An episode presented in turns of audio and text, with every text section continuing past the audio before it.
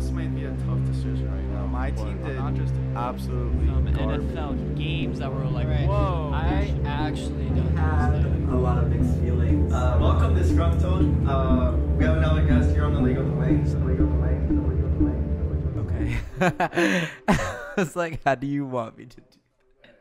Can you like come over here? I was like, really? Like, you want me to fucking get up? Hey guys, this is the League of the Wing podcast, and we have a new host, Joshua Frie. yes, I actually am now in charge of uh, League of the Wings, uh, the YouTube podcast. Disgruntled, you can subscribe to me on the Disgruntled channel. That is also Yes. mine.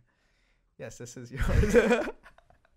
I like his YouTube channel in the bio in the description, but Titus is not with us anymore. Yes, He sadly not. departed.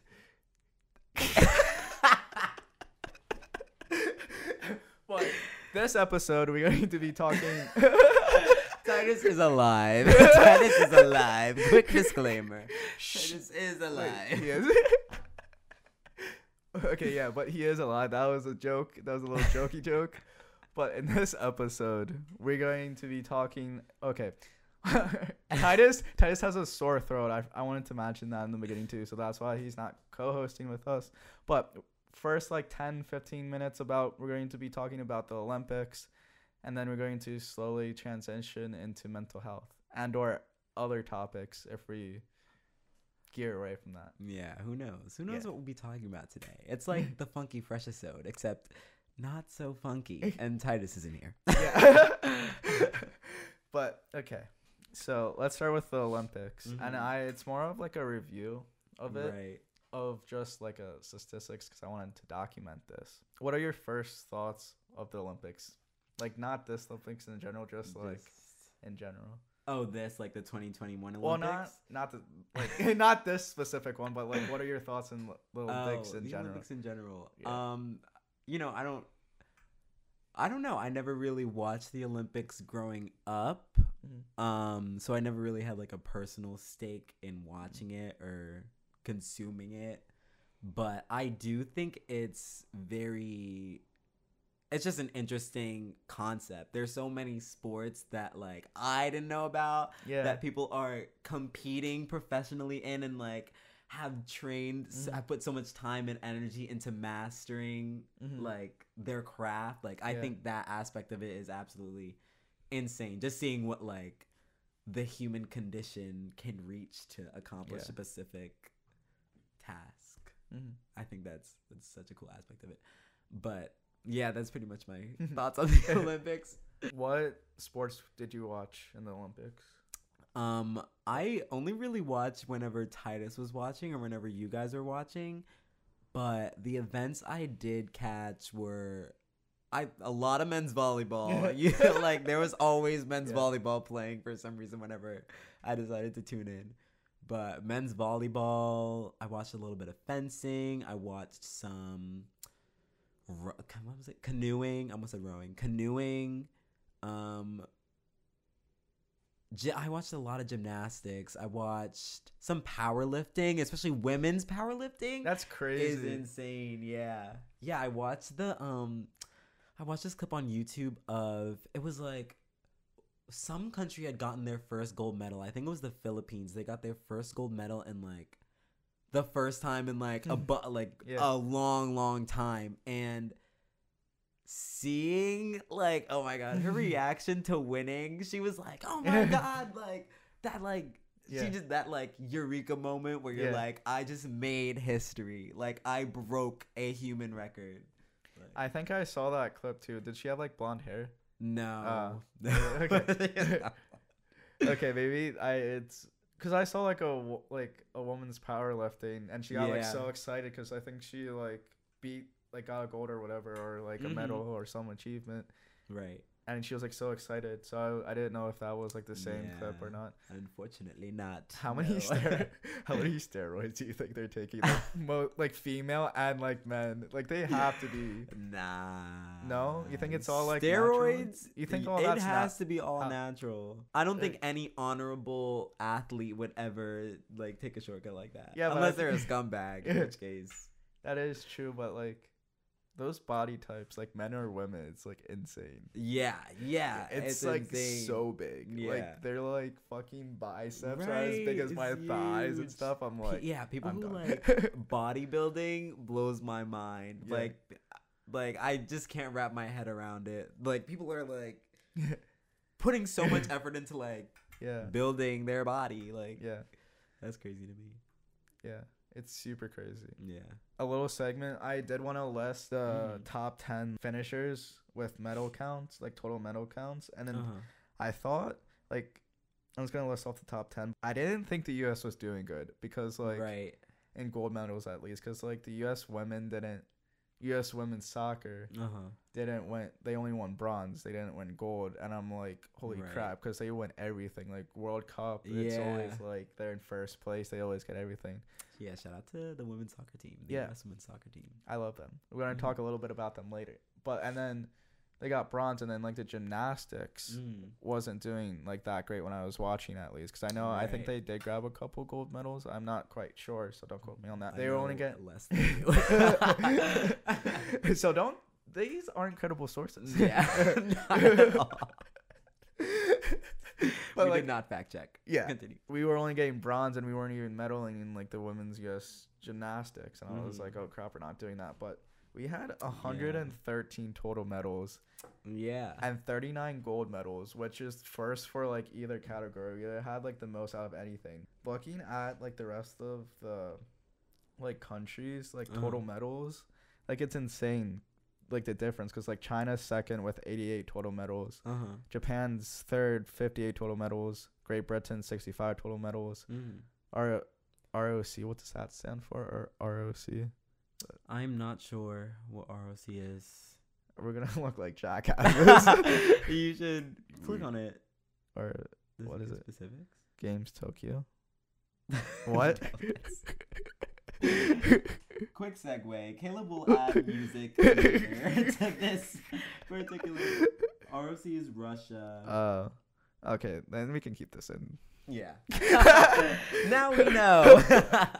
So Russia with 71 total medals. Then it's Australia with 46 medals. Total medals. Netherlands 36 medals. France 33 medals. Germany 37 medals. And Italy 40 medals. But like the Mm. gold medal differences, it goes like from what I just listed in Mhm. order. So it's I'm just going to say the like amount of gold medals, but Right. it goes 39, 38, 27, 22, 20, 17, 10, 10, 10, 10. So like the last four countries only have Mhm. like 10 gold medals Gold medals. comparatively to like US you had like 39. I just Yeah. find that like drop off insane within Mm. like the top 10.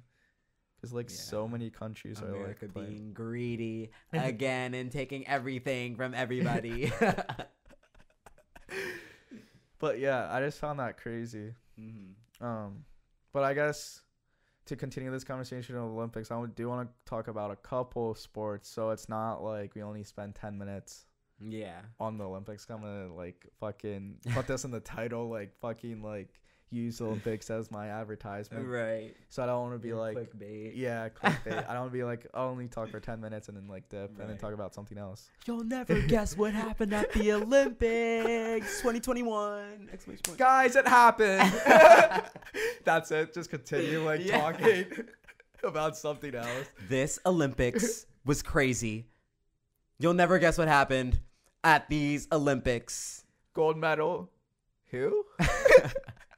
Who got them? I don't know, but So yeah. so apples are a good topic. yes.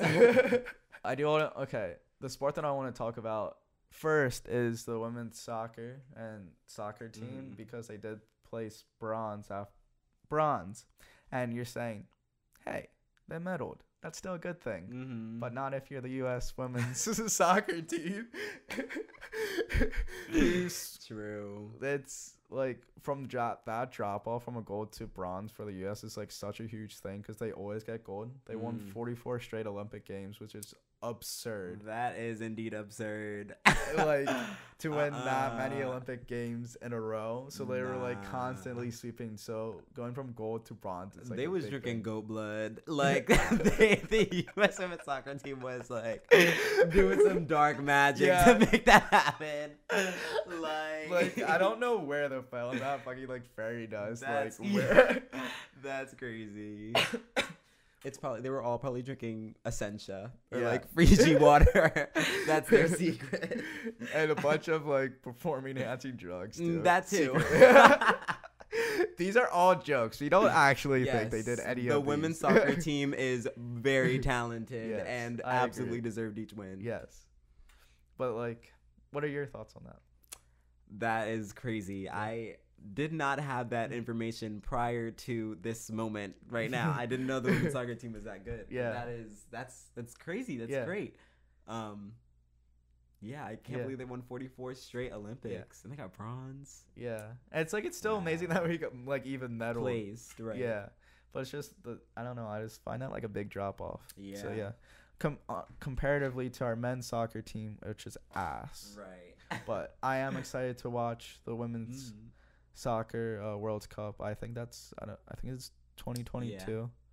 I think it's the women's because it's like I think it goes men men's soccer then Mm. women's soccer. Is that right? I'm not I- quite sure. Think so. I'm not quite you sure. Know, I know You know next what? to nothing about sports. Yeah. You're asking Yeah. the wrong Yeah. person.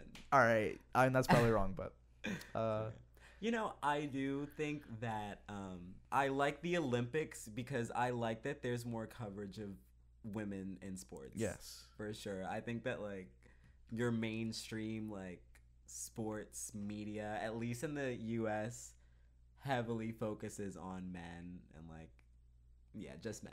Like women definitely don't get enough. Um, what's the word? Women don't get enough.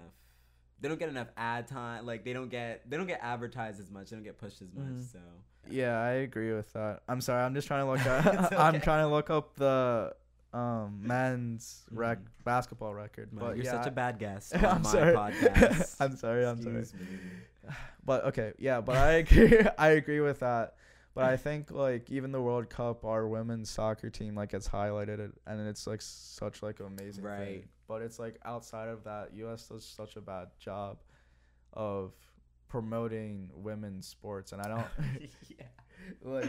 Uh-huh. I don't know if that's because like a lack of talent or it's just not as entertaining. patriarchy. yeah, patriarchy or like Mm, not as entertaining because some some women's basketball is not as entertaining. But right. I haven't. I need to sit through a f- few to actually get uh Mm, like understanding. But college women's basketball is so entertaining to watch. yeah. Okay, I'm getting off track, but yeah, but like you just don't hear that many women's sports, and it's a un- unique experience. that- Women no do sport. What?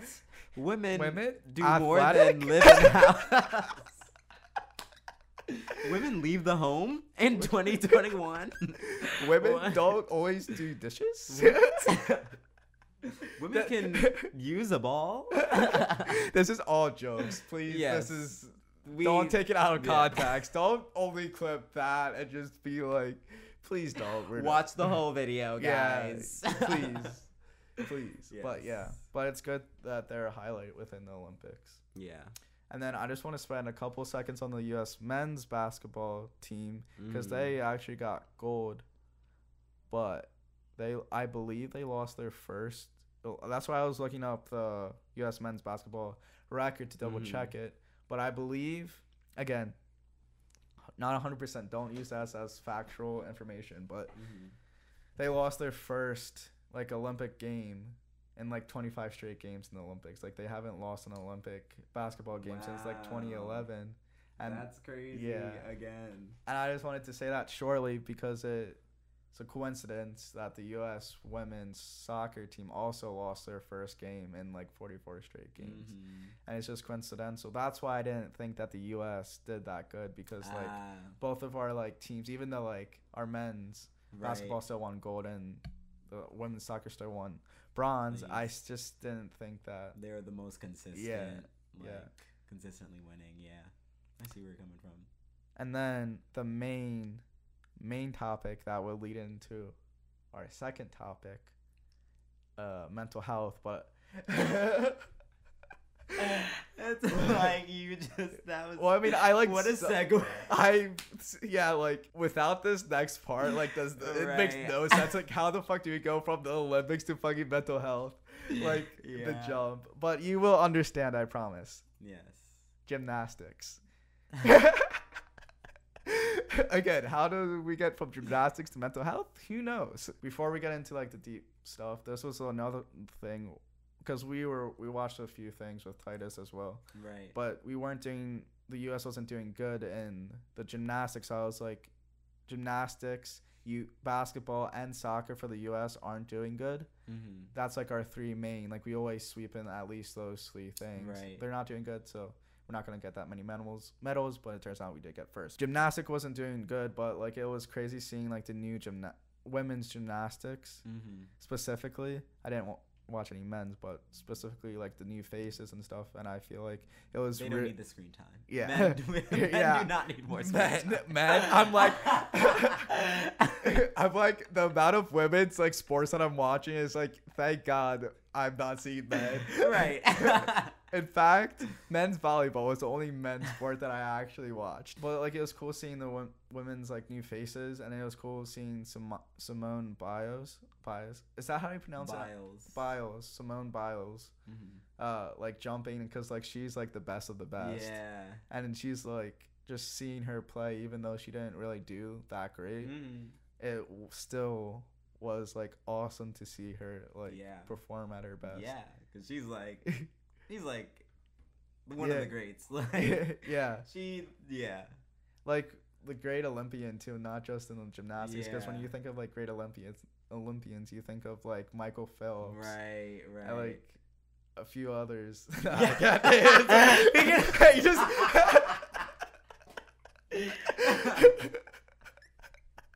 That's so That's bad. the only there is only one famous Olympian, Michael Phelps. Nobody else. so bad.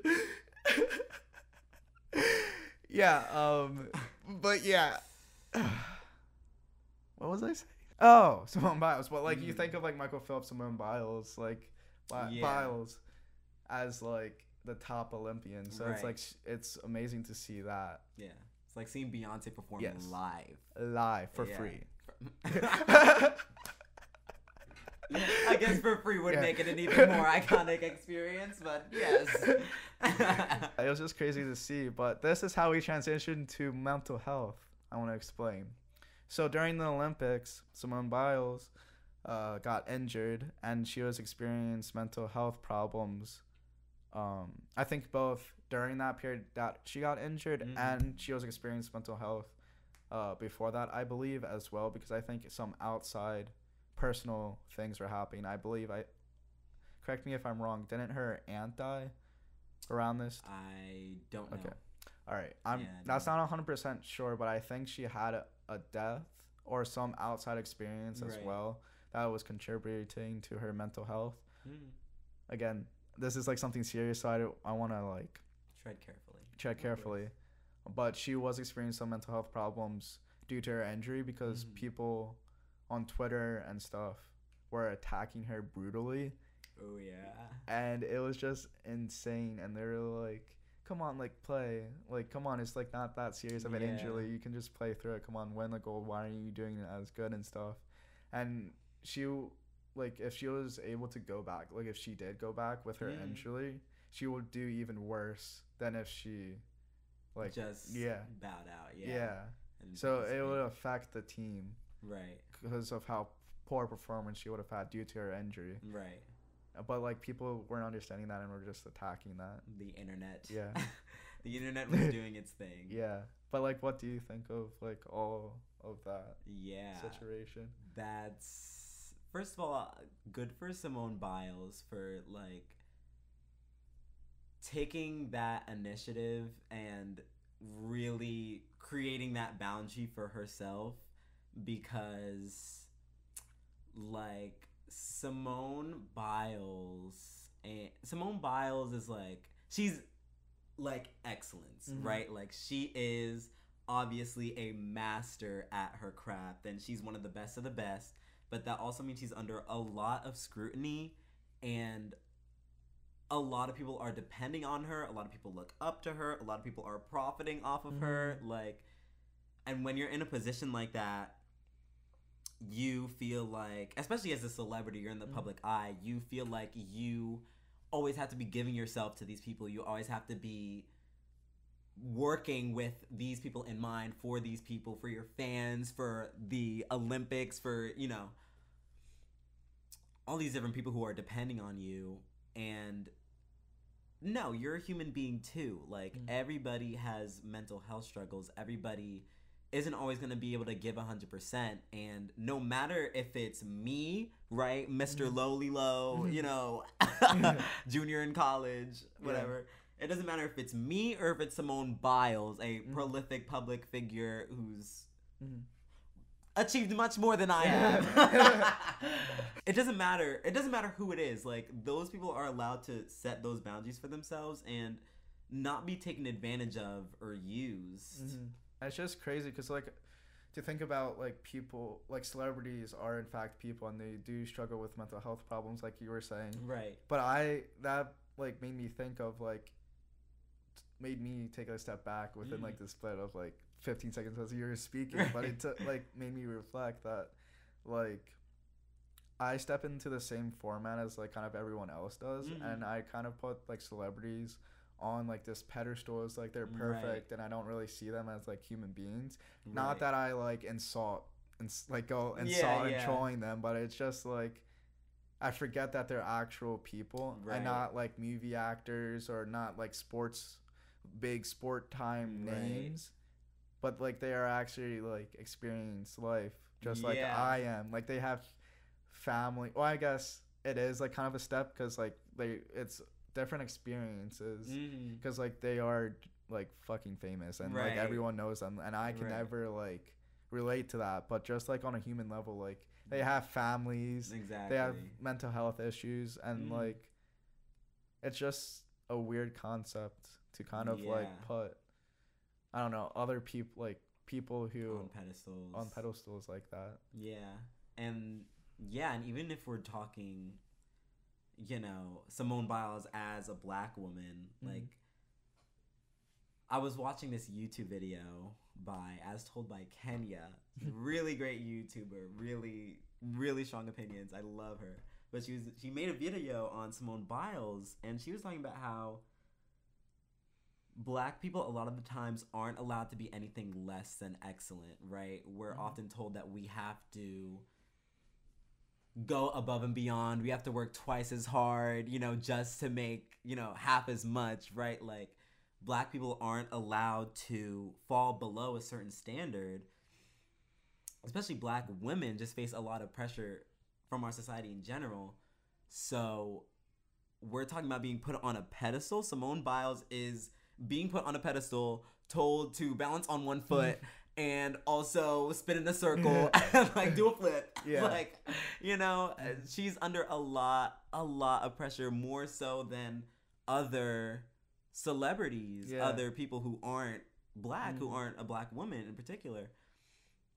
So, again, like, you have to be able to humanize these people and if other people aren't gonna humanize you i feel like it was very important for simone biles to say hey i have issues too i'm gonna humanize myself you know Na- Mhm. naomi osaka as well took that Mhm. initiative and said i'm not going to be your pawn right like Mhm. i'm not gonna let you use me right like i'm not gonna sit on this pedestal and like do what you want mm-hmm. um yeah I think that takes a shit ton of courage. Like I don't yeah, sure. that uh, like I don't think I would be able to do that if I was in their position. right And it's just crazy how yeah that they did that. yeah And like I can I I can't ex- like relate to or like experience because I've never experienced like being a black like black Mhm. person, so I can't like step into their shoes that way. right But like if I was like a professional athlete mm-hmm. and I just I don't think I could like pull myself together to even talk about mental health at least Right. right away Right. because I feel like I don't know I wouldn't have to. yeah. Uh, I wouldn't have enough courage, and I feel like I would have to still like tread lightly as well. Yeah. Yeah. Yeah, for sure. And like it's good to at the end of the day, it's good to see people like Simone Biles and Mm. people, you know, with a lot of social currency and a lot of like a lot of eyes on them. It's good for those people to, you know, kind of talk about mental health and bring it to the forefront and like openly identify as somebody who has like mental health struggles because it's been taboo for so long and it looks like or not even looks like our society is definitely progressing to a point where mental health is talked about more openly and Mhm. more kindly Mhm. but you know there's still there's still ways we have to go a Mhm. ways we have to go Yeah, and then like aside from like the Simone Biles and Mm. uh, just Olympic athletes um, in general, but you're seeing a push for like um, openly talking about mental health, even with um, like pop culture, like actor, famous actors. I can't. I have like I know a few who openly talk about their mental health right with even like musicians too, just like popular people. mm-hmm. I just I have like I can see it like in my head, just like a group of like a few people, like few known people who've Right. like openly talk about mental health, but I I just can't think of it. yeah But it's just like a great thing too to see more people talking about it, and I was talking about this to Anna, or we were like discussing this when I interviewed her, Mhm. and I want to shout out shout out Anna. I want to side note. I want to do a podcast with the three of us where we just talk about mental health yeah that'd be cool to see like her side of it because she wants to be a Mhm. psychologist. But Mhm. bringing it back to our discussion, um, we were talking about how more people are, are going to therapy therapy Mhm. and actually like having a therapist, yeah even if it's like not like just like everyday stuff. right with just to talk about like your everyday to get that like Mhm. off your chest because i feel like even if you talk about like your everyday life and you don't necessarily have to have like mental health right just to go to a therapist that way is being more accepted and i find that like so Mhm. amazing Yeah, that's it's definitely so good. Mhm. And I I was literally um It's funny cuz literally today I was I was not in the best I was not in the best state of mind. Mm. And I was looking for help or I was looking for some sort of resource that could kind of just make me feel better or help me understand the way I was feeling. And I just googled like I just went to Google and I just went on Google and like I was just thought about that and I was like wow like you don't even in this digital age where we can really even if we don't talk to somebody face to face about what we're feeling and what we're going through, there is an unlimited around amount of resources out there that are is a, like a couple of finger yeah it's a fingertip away, right? Yeah. Like so many resources, so many people who have who have experienced the same things you have, who have written about it, who have made videos about it. There are so many resources out there to help people understand that they're not alone in any mental health struggles they're going through. And i think that fact alone because it's such a it's such a mental thing right? Like Mhm. what whatever you're experiencing is happening inside your mind. So you kind of get in this state where you're like this is only happening to me. Like i'm only experiencing this. Like yeah it's such a mental thing that knowing that there are other people out there who have experienced that same thing I think is very powerful and has helped a lot in people just accepting mental health and talking about it more and not stigmatizing it. i agree Yeah. all right i'm gonna re- quickly reset Yeah. the camera Uh. stop it Yeah. okay but yeah i agree like i think that gang gang we just read this in the camera. Reset. That was not English. you know what I find so funny? Side note, Uh-huh. Like I do, I've been doing this since like the first podcast episode with Titus, but Mhm. like when we like reset the camera, we're always like, "Oh, we're back." But every time I edit it, I'm like, "You dumbasses! I can edit it to make it look like there's yeah, no there's like no. pause." I'm like, "Why do you say that like you skipped ahead?" It's like There's no need. Yeah. I that wow. But like I That's do, very true. I do it every single time during the podcast. I'll be like, "I'm back, guys," We're back, like- and I leave it within the podcast. But every time when I'm doing it, I don't realize that, and this is the first time where I'm realizing like we don't need to do that. and I just don't know why it happens every single time. That's really funny. We're dumb. yes, this is dumb and dumber. Yeah. But going back to the Mhm. accessibility of having like resources um about mental health that you can go to. I agree like I mean I like I agree that there is more like availability when it comes to that. Mm. And it's just amazing to see because I feel like that's helping the stigma do a complete stigma around mental health being like taboo do a 180 Yeah.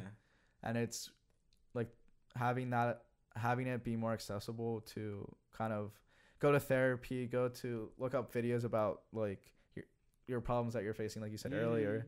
It's it's like it's helping that like go up. That was like such a lo- long explanation for that. It's but okay. yeah. Yeah. No, you, Yeah. you're, making sense, man. yeah but i just think it's so amazing that it's going up rather than down or like stale mm. stalemate like one. Stagnating, yeah. Yeah, and there's we also have to understand that like we are in a bubble. Like we're in America where like we're pretty we're a pretty liberal like I know it doesn't feel Yeah. like it cuz we live here and like Yeah. we experience like we know all Mhm. the social issues and all the political yes hubbub and all the mess and all that. But we do live in like a pretty liberal thinking country yeah where a lot of things are accepted and as opposed to other places that aren't so welcoming or where the stigma isn't there as much. And so coming from my background, like my dad was born in West Africa, my mom's from Jamaica. Mhm. Both cultures don't look at mental health in a very positive light. It's almost like I don't want to say they're very much prayed away, but like Yeah. like mental health isn't real. like mental health issues aren't real to them. Like Mhm. and so America, right, is making a lot of strides in that regards, but I don't know, you also have to think about like around the world. I don't I can't say if that level has been reached in other parts of the world. and going okay i don't want to diss diss egypt at all because it's an amazing country Mm. but like that was like a cultural shock of um going there Mm. because living in the us and like never being able to experience other like cultures right. i'm like only experience like the us and so Mhm. once we like took that trip to egypt i'm like fuck like america is pretty far in how they Yeah. think even though like it's always bashed on and stuff of Right. being like not liberal and being like what the fuck is this shit come on just like change already the progression the us taken comparatively to like countries like Mhm. e- egypt it's just insane It's yeah, for sure. Yeah. Like a lot of people forget like the thing about white Mm. privilege, you know, male privilege, able-bodied privilege. Being born in America is a privilege. Yeah. Being born in a first world Mhm. country is a privilege that a lot of us forget about. Yeah. but Our lives could be so much different Mhm. if we're born in, you know, yeah anywhere that isn't America, not in America, as Americans. Mm-hmm. And then a couple of examples, like for Egypt and stuff, is like it's very strict on religion because I f- isn't it just like it's mostly Muslim, yeah. like a Muslim country. Population. So it's like strict about like what religion you are, um, Mm. and just like gay rights there. It's just like if you're Oh yeah. Yeah. like yeah. I don't know if you want to talk about that. Right. um like we can skip over it if you don't like you don't feel like comfortable talking about it Mm. there's things in egypt or there's like laws in egypt where you can like get beheaded for being gay and it's just crazy to think that you can like get killed just for being gay, Yeah. and it's like that was insane. Yeah. I will say I think it's actually I don't know. I don't know enough to like I don't know exactly what like the legislature Mm. is over there, but yeah, like yeah, America's just such a a, a very much so a, a liberal minded country compared to other places and Mm.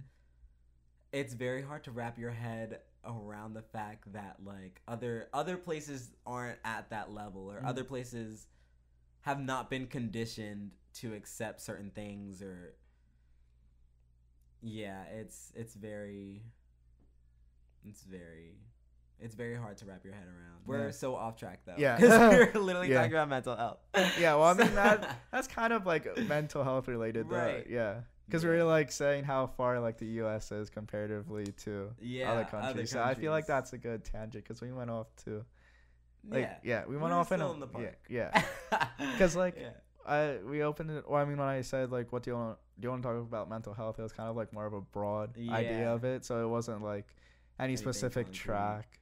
Yeah, it was kind of like whatever tangent we go on, we go on, and then we just Right. can have like a bunch of different tangents about mental health. Mm. Do you still want to keep talking about mental health? yeah, let's Okay. keep going. Why not? I was actually gonna say, um, what was I gonna say? I literally forgot. I was gonna say that was gonna say something. It was gonna be something of substance. Um, I was gonna say that.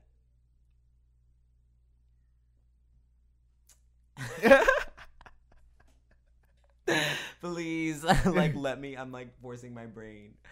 Um, I was going to mental health related. mental health related. We were talking about Egypt. We were talking about Simone Biles. Simone Biles. No, Yeah, no.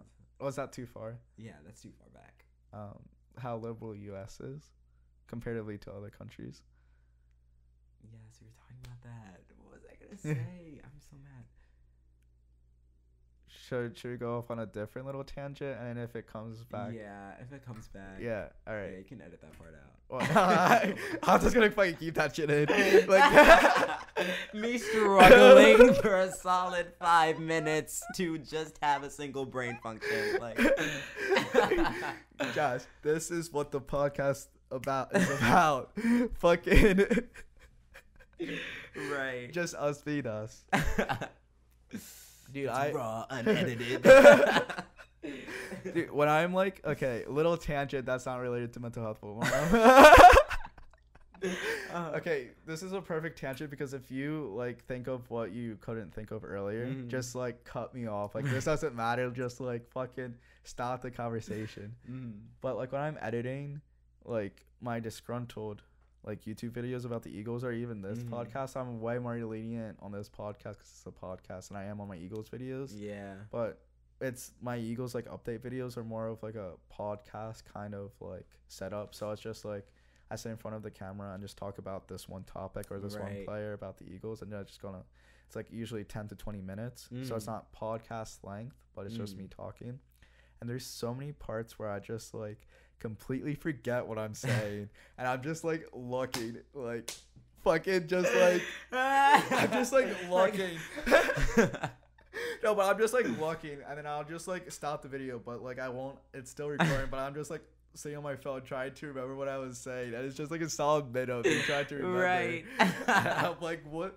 Imagine if I just uploaded this Yeah. raw, like unedited, where I don't cut this With out. all the spaces. Yeah. Yeah.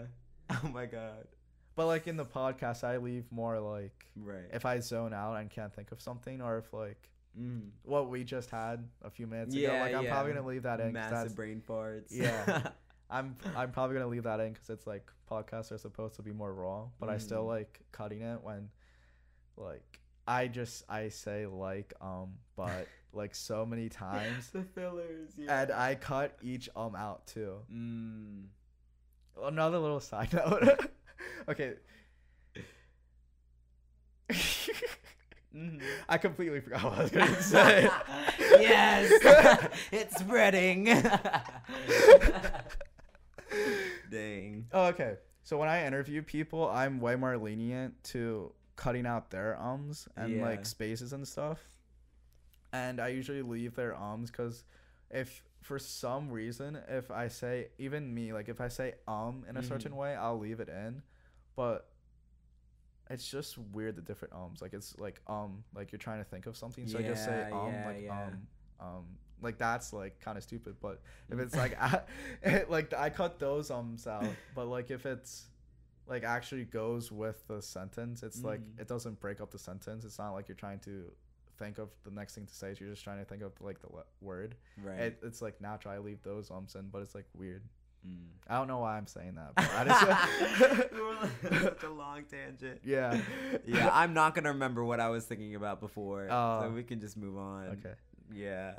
well i mean okay i guess go last thing about what i was going off the tangent Mhm. i was going to ask you because i did have this question in the back of my head Mm-hmm. you've released like your most recent youtube video it's kind of more of like you talking Mm-hmm. So, how do you like cut your videos? Like, what is a cut in your mind? oh, like, what is a cuttable action? Because it's like more of like a podcast vibe. right.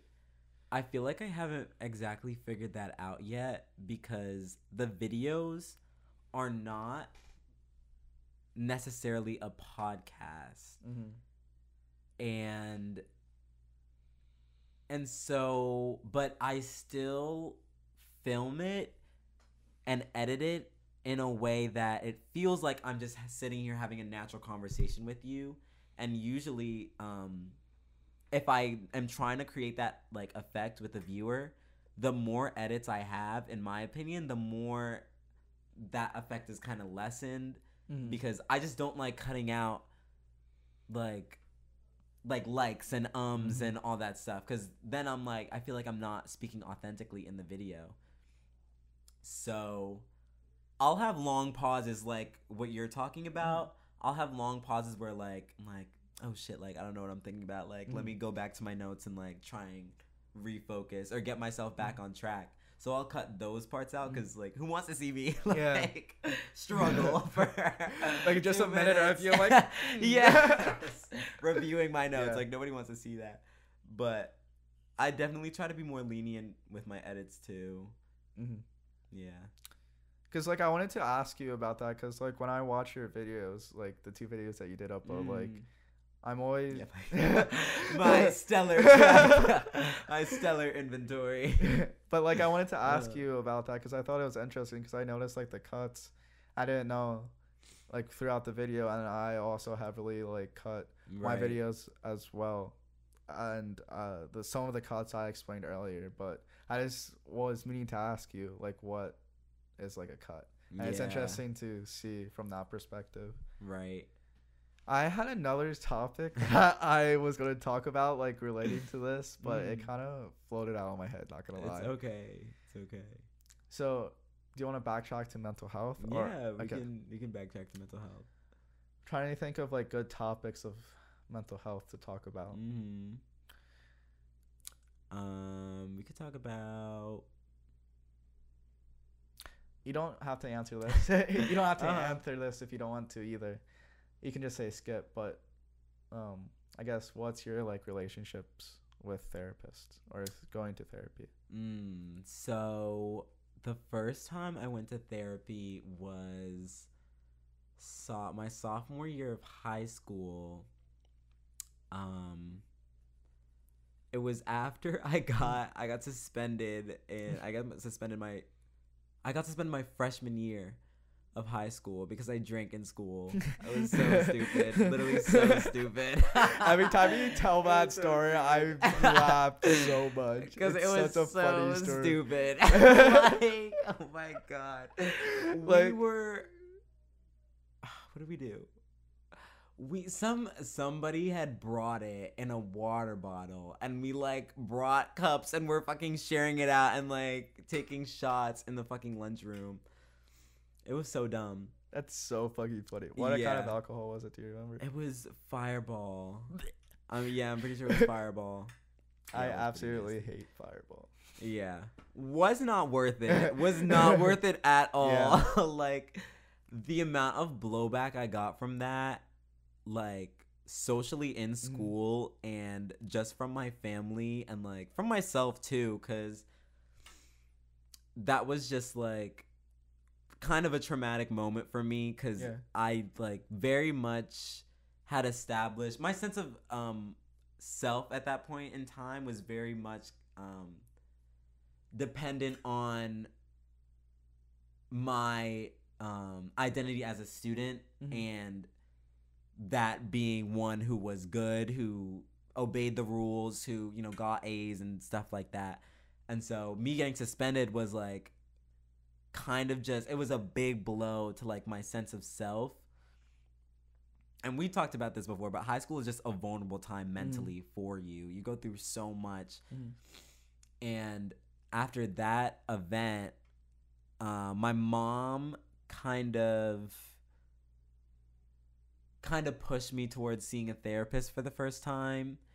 And the first therapist i went to was not the best which is why i think it's also important that when you are going to therapy you who your therapist is matters a lot more than you might realize especially depending on your, on your identity and what you're going through um, you're just going to be able to form relationships with somebody who's more like you Mhm. like if i was going to look for a therapist now Mm. i'd more so say i'd want to find like a black male queer therapist or a Mm. black female queer therapist somebody who like is able to sort of identify with the same struggles that i'm going through but yeah my first therapist was some old white dude so Yeah. not much Yeah.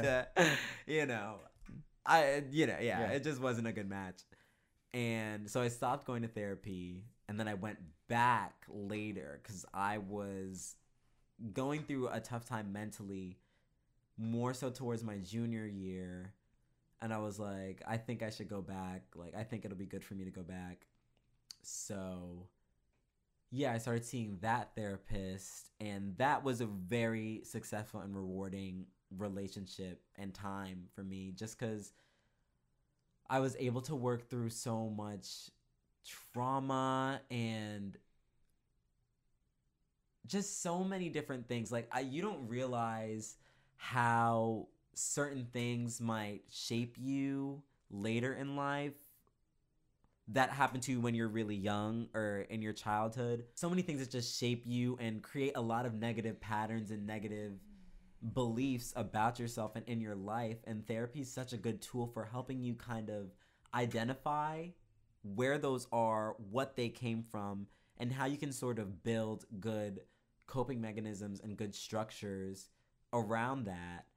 But um another thing I had to learn in like my journey with therapy is that it's gonna be a lifelong thing. I feel like it's for sure a lifelong thing because you're always growing, you're always changing, you're always having new experiences, and new experiences can sometimes mean new traumas and new things that you need to work through and dissect. And I've had to grapple with like understanding that like just because I had therapy at one point in my life does not mean I'm fixed forever. Does not mean I'm not going to have new obstacles that I need to deal with. Yeah. I said a lot. I love that. I love I love a good like rant like that because it's so meaningful and I feel like you got so deep, which is like so fucking good. Because like I like every like as you're talking, I'm like yes, yes, keep going, like yes, keep keep talking. But like you just brought up so many things that like I want to touch Mhm. on. But like first, before I do touch on some of the things you did say, I Mhm. want to say my experience with therapy as well right. and I feel like just telling like t- openly talking about like your relationship relationship with therapy Yeah. is a good step to like for o- sure. opening the conversation yeah that conversation about mental Mhm. health and how it's shouldn't be as a taboo subject Yeah. to like talk about It's such a personal thing. Yeah. yeah. So I started like I think somewhere in like I think in the middle of eighth grade towards the um summer between eighth grade and um eighth grade and fresh my freshman year. Right. But my like I was struggling bad with like mental health and stuff, Mhm. and my parents just kind of wanted to kind of start me on the path for like therapy and stuff. And I had I went through my family ther- family therapist Mm-hmm. and it was I think I went like for a few weeks in a row and then I stopped. Right. But it was to a family therapist and I was just kind of talking about like what I was thinking during school because I was like super hard on myself Mm. in the beginning of like high school and then during all throughout middle school and I was very hard on myself so we kind of talked about that and then I yeah. was feeling better about it I had like a good sense of direction that I Mhm. didn't need to start like seeing a therapist anymore. But then my parents got divorced and Mm. my parents also again pushed me towards therapy again. Right. And both for my first two times of like that like going starting to go to therapy again, like restarting therapy, I was just like Mm. hesitant. I'm like I don't really see like a point in therapy like Right. I I still have this um thought in my head, even when last time I went to therapy, Mm. which was senior year of high school, which I'll touch on later. But Mm. I don't like the idea of like they're getting paid to talk to me. Yeah. I, like I don't. That's, That's kind a, of. yeah. I think I told you that before, but like that's kind of like a big big thing why I'm Mm. um hesitant on starting therapy, and I'm just starting to like when I was last in therapy to kind to kind of get that stigma out of my head and that stigma of like oh they're getting paid to hear me Right.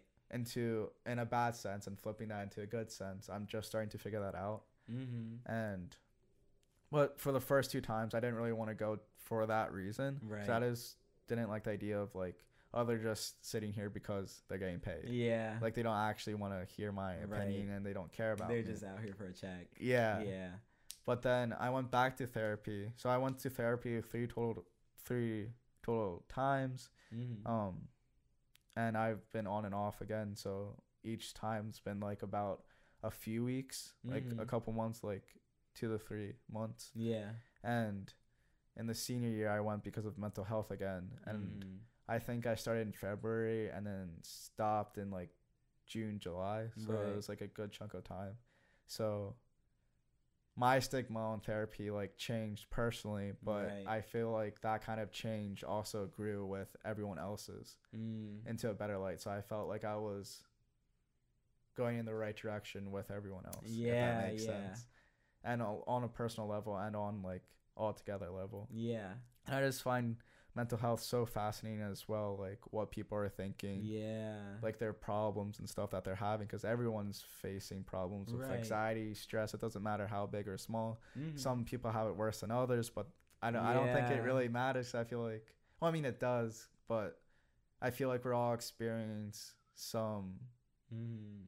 bad emotion, Yeah. and yeah, it's just good to talk about that. And then another point that I wanted to hit is when you were talking about specific therapists, like finding that right therapist is so Yeah. important. And Anna brought that up during our podcast. Mm-hmm. And that was my first realization of like, wow, like your therapist does matter to Yeah.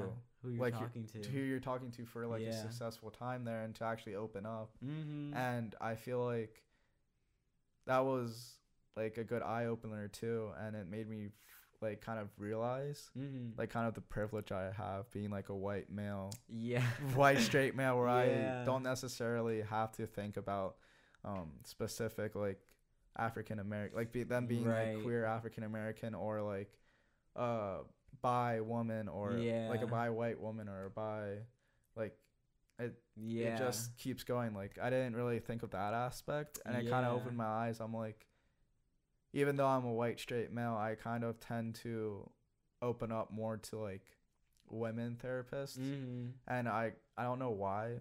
I hope this doesn't sound sexist because No, I'm not trying to be, but I like open up to women more than I do men, like throughout my life, Mm-hmm. and yeah, Yeah. Yeah, I definitely feel the same. I feel like the only ther I've had I've had two therapists and a counselor. Mhm. Um, the counselor I had in college, but the two therapists I had were both white men. The third counselor I had was um, I don't want to misgender them, so I'll say they, but they were not male. Mhm. Um, and I found myself, a, it was a lot easier for me to open up to the counselor Mhm. than it was the two white men. Mhm. And obviously the race had something to do with it, but gender too. I think it's easier for me to open to non male identifying people or fe- or women. Mhm. Yeah, it's definitely easier for me to open up to them more so.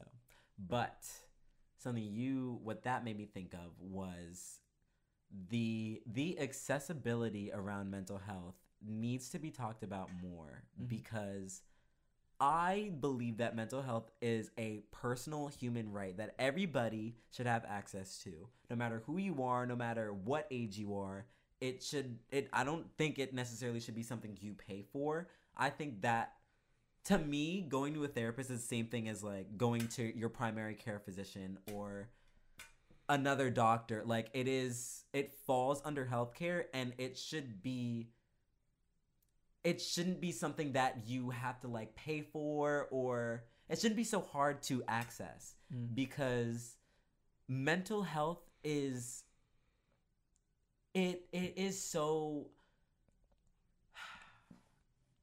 it can really make or break the quality of life that you have in that moment and in the future because we i believe we need to invest in our mind. We need to invest in our mental health. The same way we invest in our bodies right? If you don't want to suffer from certain health issues when you're older you want to make sure that you take care of your body now you eat the right things you exercise etc um even in a religious manner right? Taking care of your your spirit your soul right? Like you want to go to church because if you go to church you will you know work build this relationship with god or whatever religious figure you believe in you want to take care you want to nourish your spirit and your your soul in that way if you want to nurture if you want to nourish your mind your mental right i feel like you therapy is such a good tool for that and more people need to have access. Uh, more children need access. More teenagers need access, especially in this digital age where teenagers are suffering mentally more so. I I want to say more so than any other generation. Let me not say that. Teens in other generations have probably had worse things to deal with than We're struggling more than us. hey, baby is- beavers, fuck you. I shouldn't say that.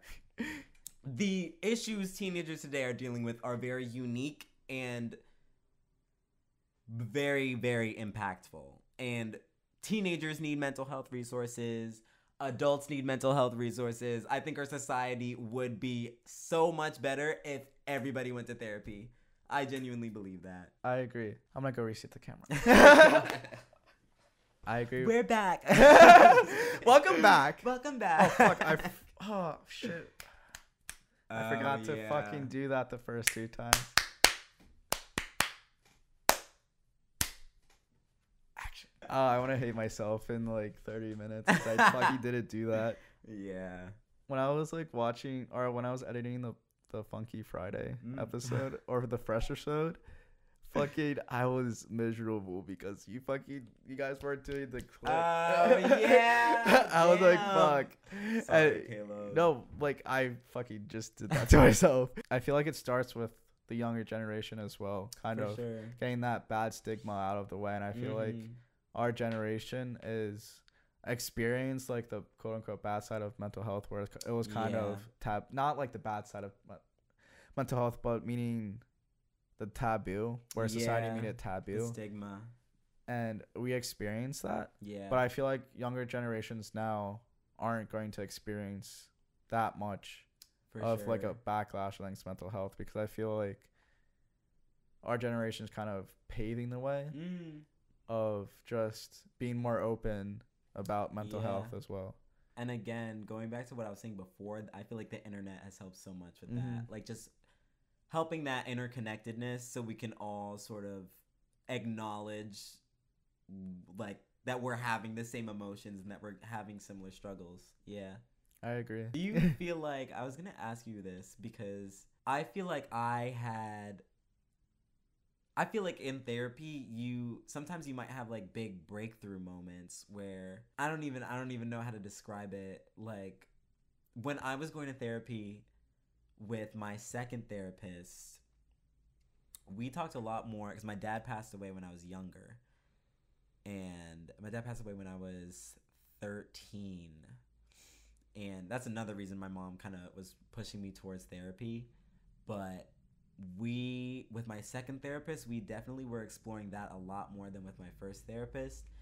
And he had me do EMDR, which is this like cognitive behavioral like therapy device where you you sit down and there's like a uh, a black bar of bulbs. It's like a line of bulbs up and down, and it like it shows like three colors: red, green, and blue. And the light just goes back and forth and back and forth and back and forth. And the idea is that you so when you're like your eyes make certain movements when your brain is trying to like initiate a certain function. Like if you're trying to remember something, a lot of people tend to like I don't know if you look in like the upper left corner or you like kind of look in the lower left corner, but you might look to the left or you might look down to the right if you're trying to like think of something to say. And the idea with EMDR is that you're looking at these lights and that physical act of looking back and forth kind of allows you to visit certain memories in the past or process things. And the idea is you're sort of like moving on a train and you can remember these things, right? Like you can look back and forth, you can remember this, you can remember that, but you're always going. You're always on the train, you're always moving forward, so you're not getting stuck in the event that happened.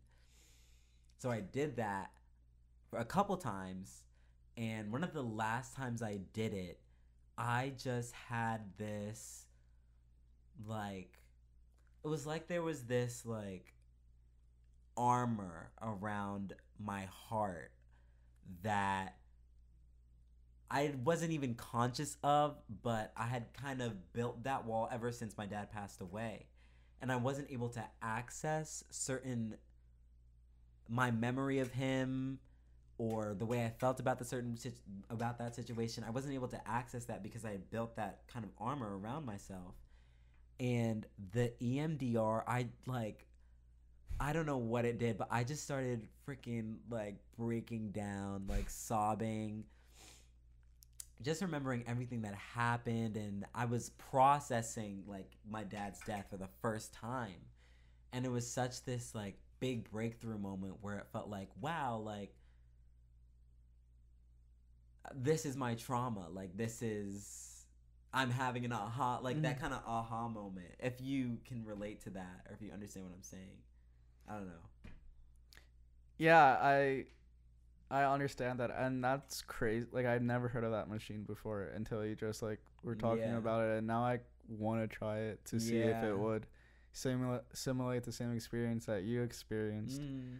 But I had I haven't had many like quote unquote quote breakthroughs. I don't want to get into specifics right. of it because I don't want to like talk too much. Mm. Went down about my like parents' divorce or whatever because like mm-hmm. I don't want to talk about my parents in that light. I don't know how much they actually want to like yeah. release to the public or whatever. Yeah, yeah, yeah. Nothing like insane happened. like, like, like it was like a tame divorce or whatever. Yeah. It, it, wasn't like they were like fucking abusive. yeah, 10, yeah. it wasn't like anything crazy. No Kim Kanye, like no. Yeah.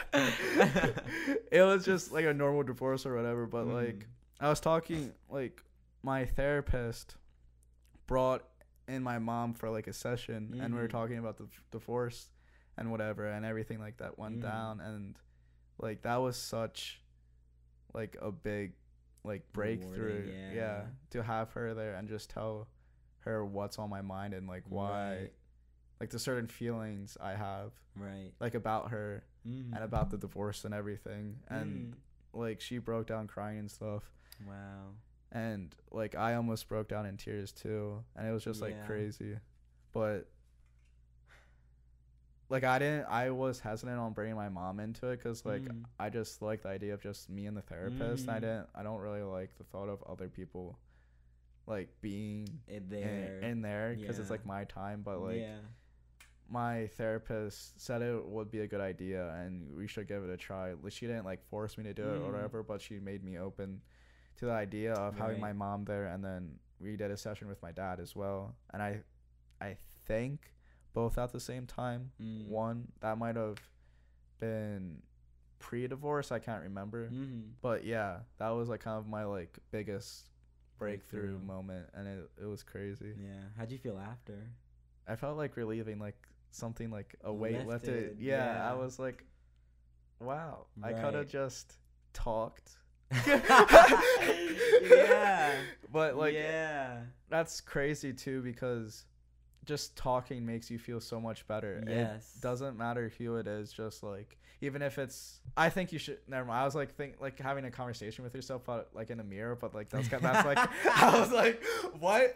Like I feel like it needs to be with an actual person. right. Whether that's just like you ranting and they're not Mm. just saying anything or it's an actual conversation or whatever. Yes. But I find it weird because my dad has like the same problem or like I got this from my dad or whatever, but like we Mhm. both experience like the same problem of not like opening up to people and not like talking about our feelings and stuff. Mm.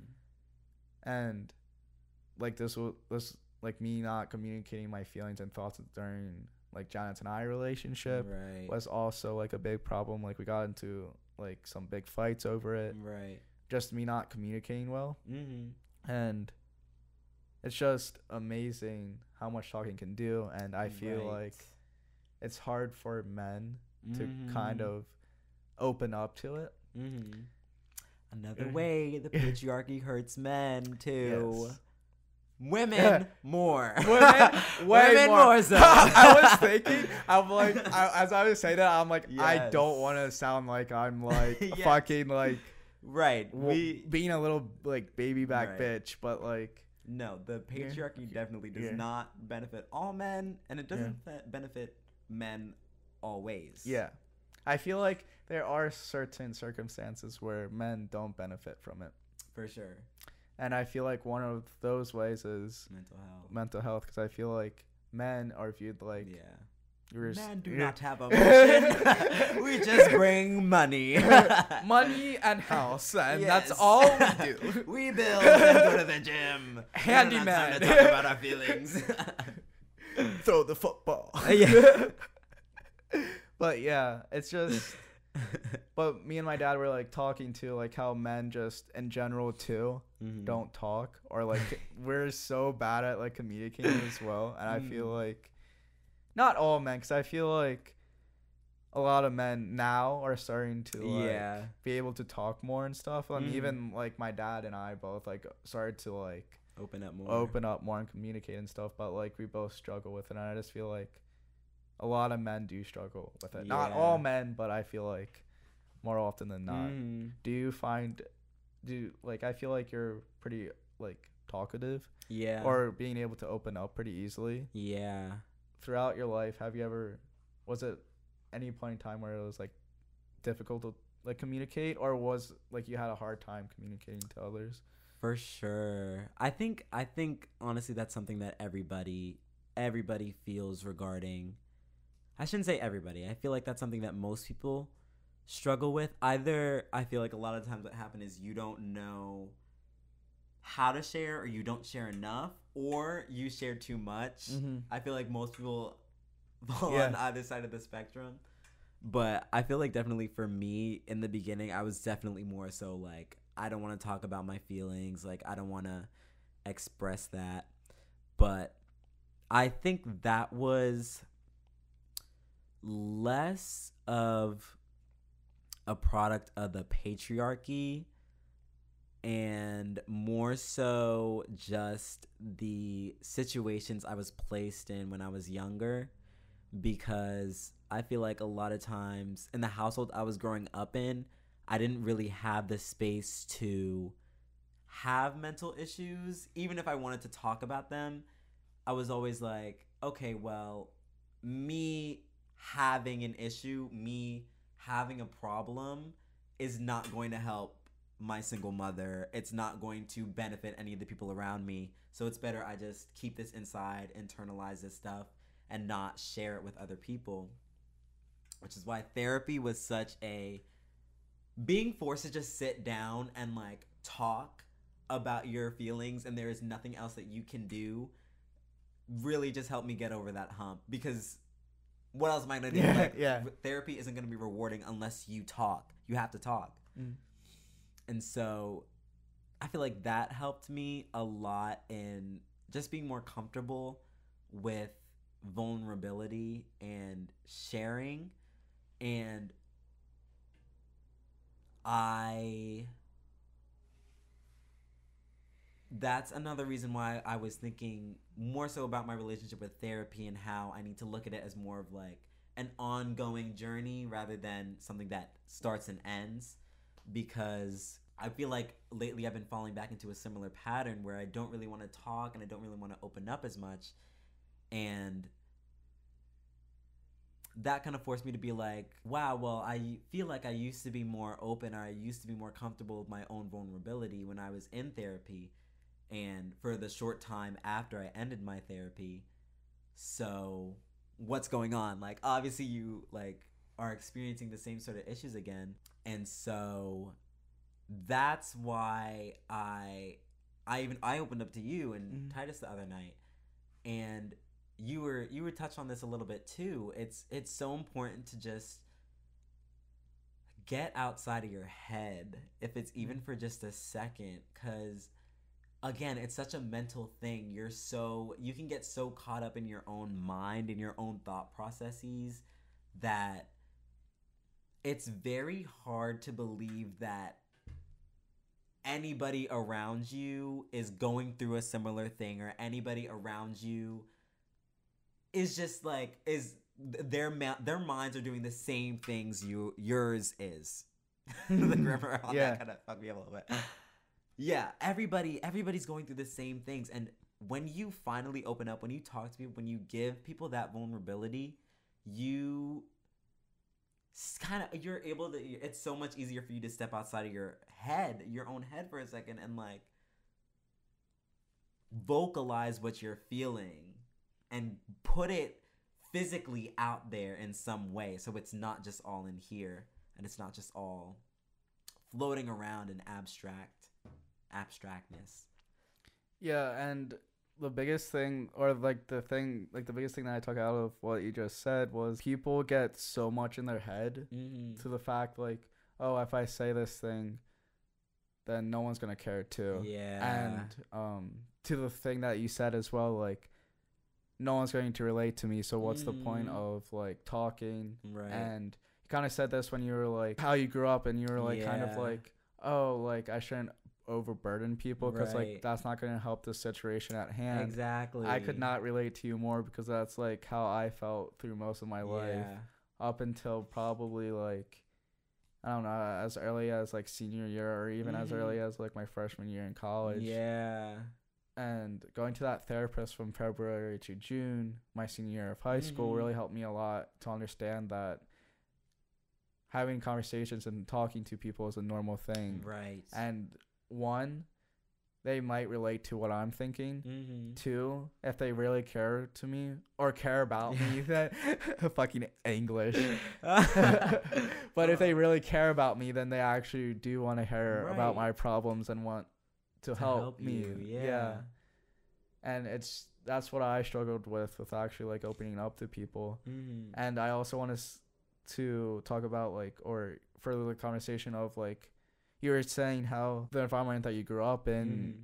kind of shaped who you are Mhm. you were mentally and you're kind of like growing out of that or Mhm. realizing that where Yeah. you you didn't really talk much when you were younger but now you're talking more kind of like shaping in that way and kind yeah of uh, viewing yourself like in that aspect yeah and i just think ch- like the environment that children like grow up in Mhm. shapes who they are so much yeah and i feel like people a lot of people don't understand Yeah. that fact and it's just crazy to think like not saying that everyone who grows up in like a certain situation is going to Mhm. most definitely be that person Right. like they definitely can change and there's like definitely like self-awareness yeah but it just it shapes people so much just the yeah. environment that they grow up in because like they take after their parents Right. and they like kids are so observant and stuff and they take out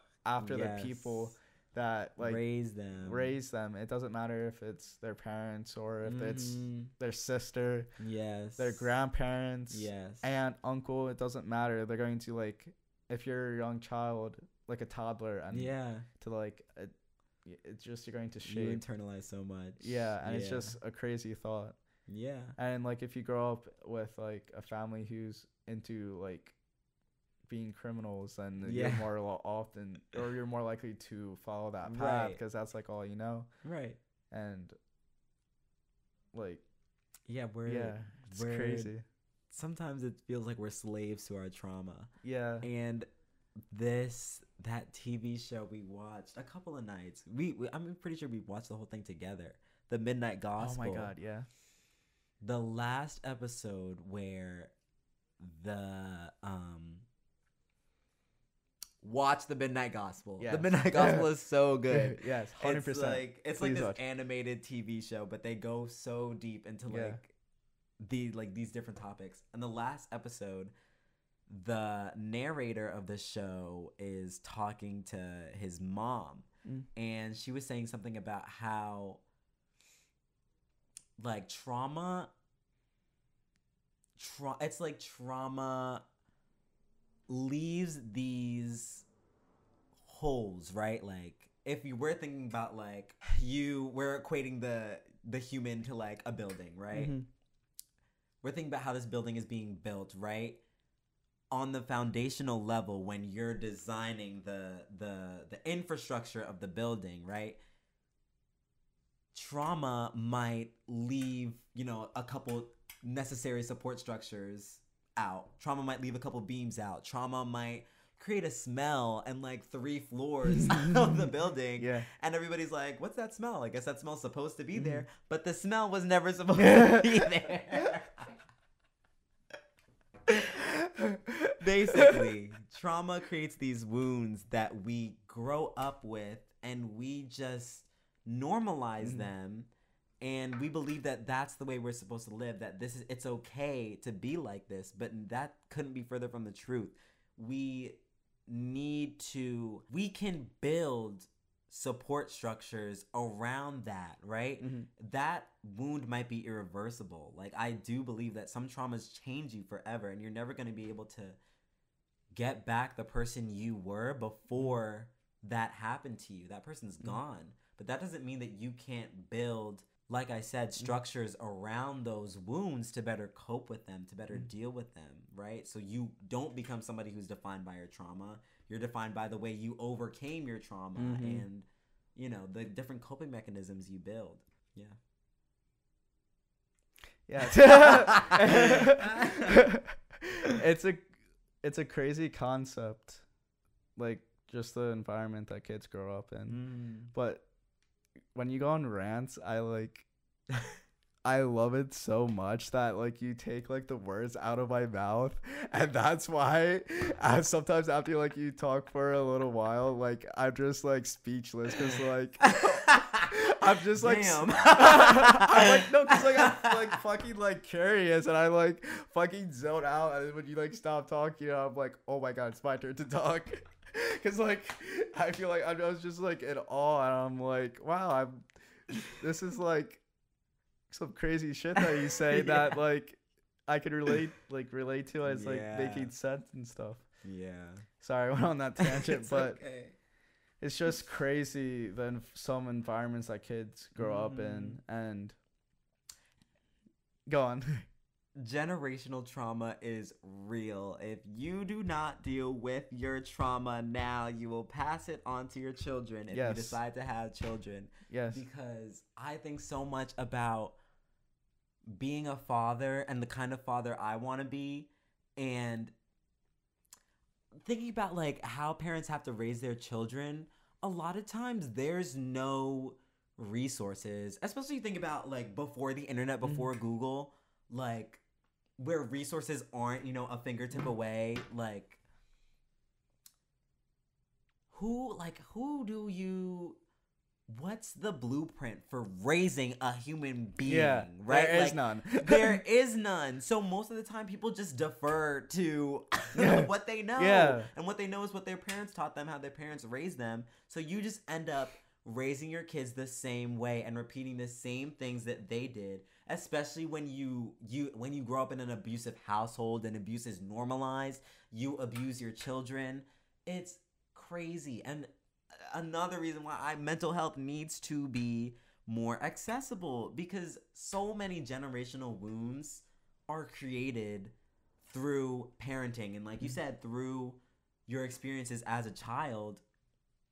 So like if we want to create a better human if we want to raise the quality of human beings that are engaging in this world mental health needs to be more accessible. Mental health needs to be more normalized. It needs to be it needs to be something that people actively pursue I 100% agree. And that made me think about like the first time I heard about this, I'm like, Mhm. what? How? How does this happen? And I was so confused. And I, to be honest, I'm still a little confused about this thing that I'm about to say. but the thing that I'm about to say is that mental health is her. Oh, fuck.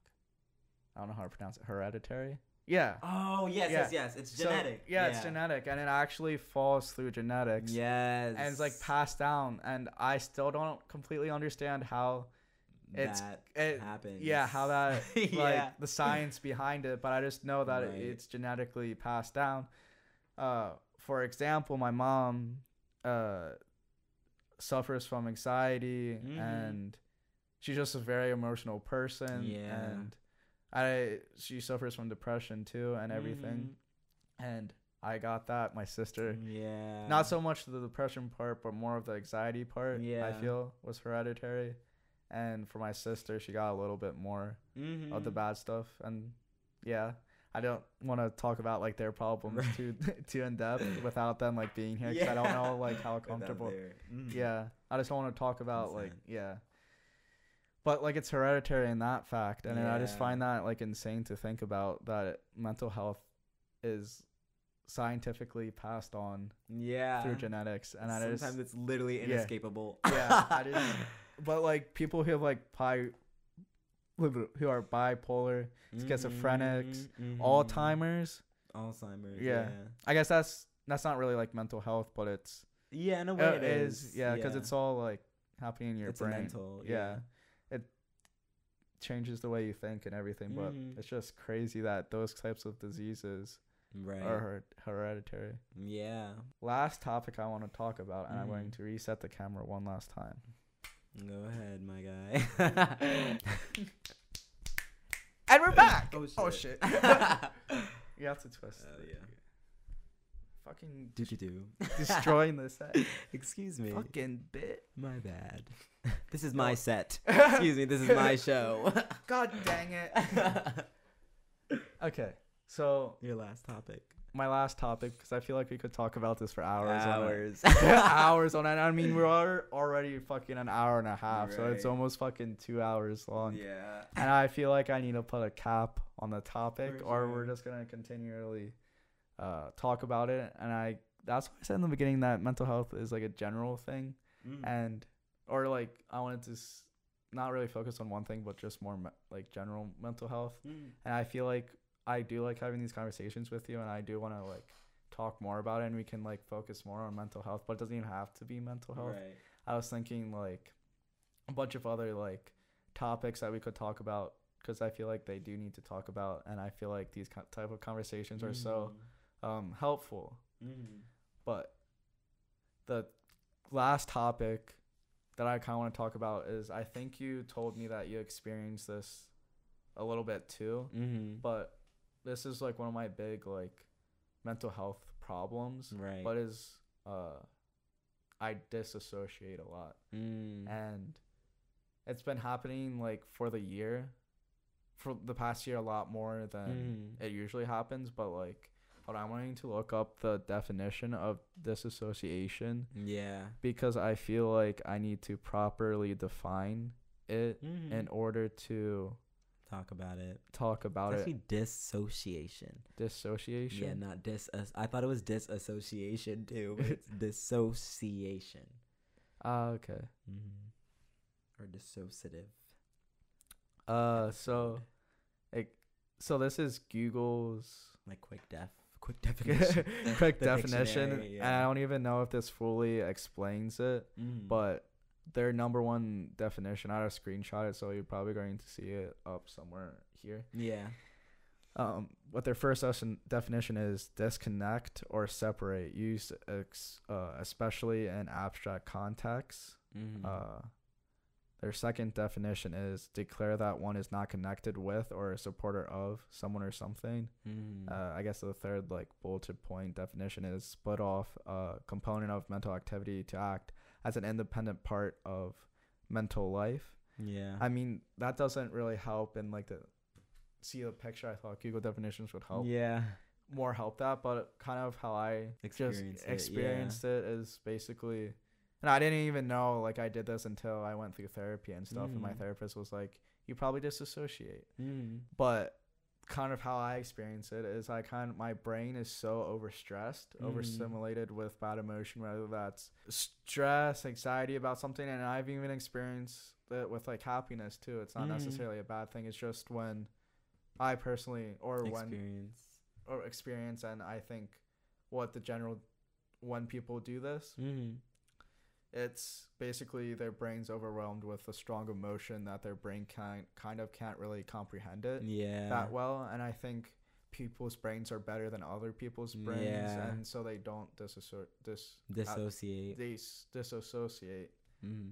um and some brains are better than others but it's kind of just an overwhelming emotion and i usually get it when i'm overstressed or have a lot of Mhm. anxiety and i just it's basically like an outer body of experience and you can't like process it and you said it best it's i think you said this a couple nights ago when we, we were chilling with titus i Mhm. believe but it's basically like you're sitting in a chair and you're basically watching a movie Yeah. like play out and like I've experienced that and the Mm. first time I really uh disassociate dis- Dis- dissociate. dissociate Dissociate. Disso- dissociate Dissociate. Yes. dissociate yes. was when I'm going to just okay. I'm sorry like eh, well words are so fucking stupid in the English Mm. dictionary but but like the first time I like actually experienced it was Mhm. when my parents told me that they're getting a divorce and Mhm. I could not process my emotions. Mhm. So I f- like this may make me sound like I'm a fucking so like Sociopath, psychopath, yeah. psychopath, like I'm a fucking serial mil- murder, but like Miller, serial serial Miller. Serial mill. continue, continue. but I did not feel any emotion whatsoever. Mm. I did not feel sad. I did not feel angry. I did Right. not. I didn't. I felt absolutely no emotion Right. at all. And I'm like, what the fuck? Like, your parents just told you something life changing. You You just should don't- be- Yeah, I yeah. should be like sad, angry at Right. them, pissed off. But I I'm think like- that's definitely like an appropriate Yeah. trauma response, though. Yeah, and I Yeah. was just like staring at them. I'm like, fuck, they like they just told me something like they're expecting a, a response, like a re- I I should cry right now. Yeah. yeah. No, but that's what I did. I'm like, I should cry. So I forced myself to cry in Oh, front of them. I'm like, this is the emotion that they probably expect. so I wouldn't do it because I don't know what other reaction that I'm Mhm. supposed to do right now. I'm like, lol, okay. Yeah. I was like playing some. I was playing video games downstairs. I remember I was playing like Skyrim, and I was just Mm. like fucking Great destroying. And then my dad just comes down and he was like, "Yeah, come upstairs. We need to talk to you." I'm like, oh, "Okay." They told me. I'm like, "Okay, can I go play some video Back games?" to now?" Skyrim. I was fucking up some dragons, and I was like, really, I just want to go back to play. yeah. and then I just buried it down and stuff, and then like they made me go to therapy, like I said before. But I really like what's so bad about Mm-hmm. doing what I did and not actually processing your emotions Right. properly and or just talking about it. Yeah. Like it's okay if you don't have emotions, any emotional response. Like the first Mhm. instant first day first week first Right. it, it takes a while to process emotion except especially something that's traumatic Yeah. happens in your life and fuck it and it took me like four years to like fully Yeah. process and stuff and that's why one of the reasons why i kind of had like a huge meltdown Mm-hmm. in my senior year like last semester Yeah. and that was a big part of it and it was just like a bunch of other things too but like i just started processing my parents divorce like four years later like they Mm. got divorced when i was like 15 Right. and then i was started processing it when i was like 18 yeah. and it was just like what the fuck like why yeah. you told me that you dis Dissociate. dissociate a couple times Yeah. but how how often do you do it or like does your brain do it because it's not really like i want to Mhm. fucking do this today Yeah. and then like how often and what kind of like do you experience like what's your experience when you do do it or go into that mode of Um. escape escapism or whatever Yeah, I feel like I feel like I can very much relate to the experience you just mentioned because literally after my dad died, I went through the same exact thing. I was literally sitting downstairs. I remember this mm-hmm. vividly. I was sitting downstairs in the living room and the cops were like they're like, oh, like the cops were doing their thing, Yeah. like you know, comforting us or whatever. And my mom's sitting in the chair opposite to me, like sobbing, crying, like, "Oh my god!" Like, as you would, you know, in Yeah. that situation.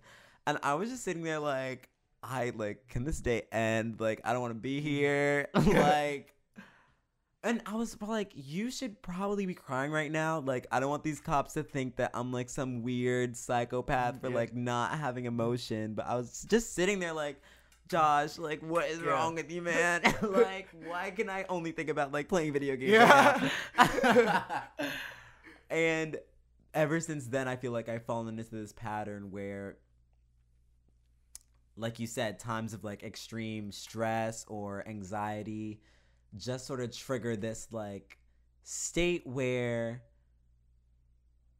I can't really process what's going on as if I'm experiencing life. Like, I explained it to you this way like, it's just like I'm sitting in a movie theater watching a movie about myself, but like, I it's about me, but I've like tricked myself into thinking that's not me on screen, that's Mm. somebody else. It feels like a foreign person who's participating in life, and I'm just like, uh, like third party to it Yeah.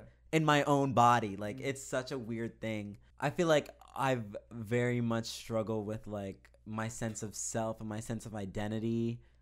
Um and those moments can kind of trigger that sort of dissociative those dissociative like depersonalization like feelings for me because those are the moments where I'm so out of touch with myself and where I don't I can't perceive like who I am and the things I like like I don't know. I can't I can't make that concrete. I can't make that I can't under I can't perceive that. So that stress that like identity crisis I go through can sometimes just make me feel like I'm not even present in life. I'm just some like like I said a third party to this foreigner who's just Mhm. like act like doing like being me and like doing all these things but like I don't like that. I don't Yeah. like that person like terrible thing. I don't recommend. Yeah, if you had a choice, don't do it. if I had a choice, definitely wouldn't Yeah. experience that. but like how I always see it and how I like feel is like best kind of like analogy that I kind of always like tell people when I'm like Mhm. talking about it is just like I feel like I'm free falling. Like I just fell off a cliff Yeah. and you know like that one scene is like they're falling and they like turn around and try to grab for the like ledge, ledge, yeah. and then it's just like they get it and but it's just barely enough and then it's like me regaining my like emotions and stuff Right. and then i'm like oh my god like i like i'm almost like i grabbed onto the ledge a little Uh-huh. bit i'm like oh my god i can actually like I'm almost there. yeah, I'm almost like to myself, and I'm Right. not like falling off this cliff, and I'm not like depersonalizing or Yeah. like, disassociating, and I'm like, oh my god, I'm almost there, but then it like breaks, and then I'm like yeah, free falling again. again, and I'm like not myself. I'm Right. not feeling emotion. Like I don't like this. Like you don't like Yes, oh free falling, God. right? And then when I'm kind of back, I kind of f- feel like it hits me like a truck, and Mm. I feel like it's like another stage of the cliff where it's just rock. Like a, there's like a Yeah. out layer of cliff Mm. that like you land on. And it's like a big ledge where you can like walk around and stuff. I'm like, Yeah. I hit that on my back. I'm like, oh my god, like I'm myself, but it's like out of nowhere. I'm like, oh my god, like yeah. what? Like I wasn't expecting it. I Right. sometimes I'm so deep and like not experiencing like quote unquote Right. real life that it's just it comes out of nowhere. I'm like, oh my god, like I- reality. yeah. I was doing that for like a week straight. Yeah, And I was yeah. like, holy shit. Like, yeah. And then like when it happens again, I feel like I slip off that ledge, of the cliff, and then it just it's just a constant Right. cycle of that. Yeah. And I feel like I struggle with like if that was me in that scenario, the the thing I'd struggle with the most is like is this mountain worth even climbing? Like do is there any point in me even trying to get back to the top, right? Mhm. Cuz like is there any point in me not being in, in a state where I'm falling like if I if I'm relating back to me in the movie theater, I'm always like, if that if I don't like that person in the movie, then who's the person in the chair? Because is that the real me? And should I be exploring that person, or should I should I be like even more critical of like the person I'm watching? But lately, I feel like now I'm more so like there's no disconnect between the person in the theater and the person on screen. Mm. Like I'm supposed to be climbing that mountain and like I'm supposed to be trying to get to the top. Like I am who I perceive myself to be and I also am like the existence of me. If that It's so fucking like it makes so much like perfect sense, but it's like so mind fucky that it like what the fuck? Like what is this experience that we're experiencing right What now? is life? yeah, like what the fuck? Like we were talking about that what two nights ago? It wasn't last night Yeah. because we I don't even remember what we were talking about, but I remember Titus being there Yeah. and we were talking about like the movie theater thing, and I was just Mm. Focusing on like that conversation. And I'm like, holy crap. Yeah, it's crazy Yeah. the like the um this will be the last thing I say. It's is okay, it's okay. that goes It's okay. It's cr- it's just crazy um the mental prisons we put ourselves into sometimes while knowing and sometimes not knowing unconsciously. We just put ourselves in this terrible situation and we call that life and we think that's the way to live. And that's why therapy is so important. It's such a good way of showing you that no there there is an alternative. Like you don't have to you don't have to suffer. Mm-hmm. you don't have to literally make yourself suffer all the time. Like you can be happy. You deserve to be happy I agree with that so much, and it's it doesn't have to be like some big mon- monumental thing like Yeah. traumatic experience to go to therapy either. It doesn't have to be a parent's divorce or a parent's death yes to make you go into therapy. It can just be normal everyday problems like fucking little Jimmy at the park fucking was talking smack to me. Right. Like, it yeah, does falling out with your yeah. friend. yeah. Some like beef about how Tiffany was fucking Yeah. calling you a bitch behind your back. Right. But it's because you are a little bitch. No, no, this is not going the way we want it to. that that that last part was a joke. Yes. Like you're not a bitch. Yeah, Tiffany, if you're out there. Tiffany's wrong. yes. Yes. but yeah. Yeah. Yeah. So I think that wraps up this show. I think Mhm. it's almost an hour, Yeah. 50 almost minutes, hours. almost two hours. We should have a podcast for two hours, but tonight shouldn't be the night. Tonight's not gonna be the night. It's almost two hours, and you just you, Right. you guys are probably like, Josh and Caleb, you're only five minutes away from being two hours. What's the difference between a simple five minutes? There's a difference. there's a difference. The yeah.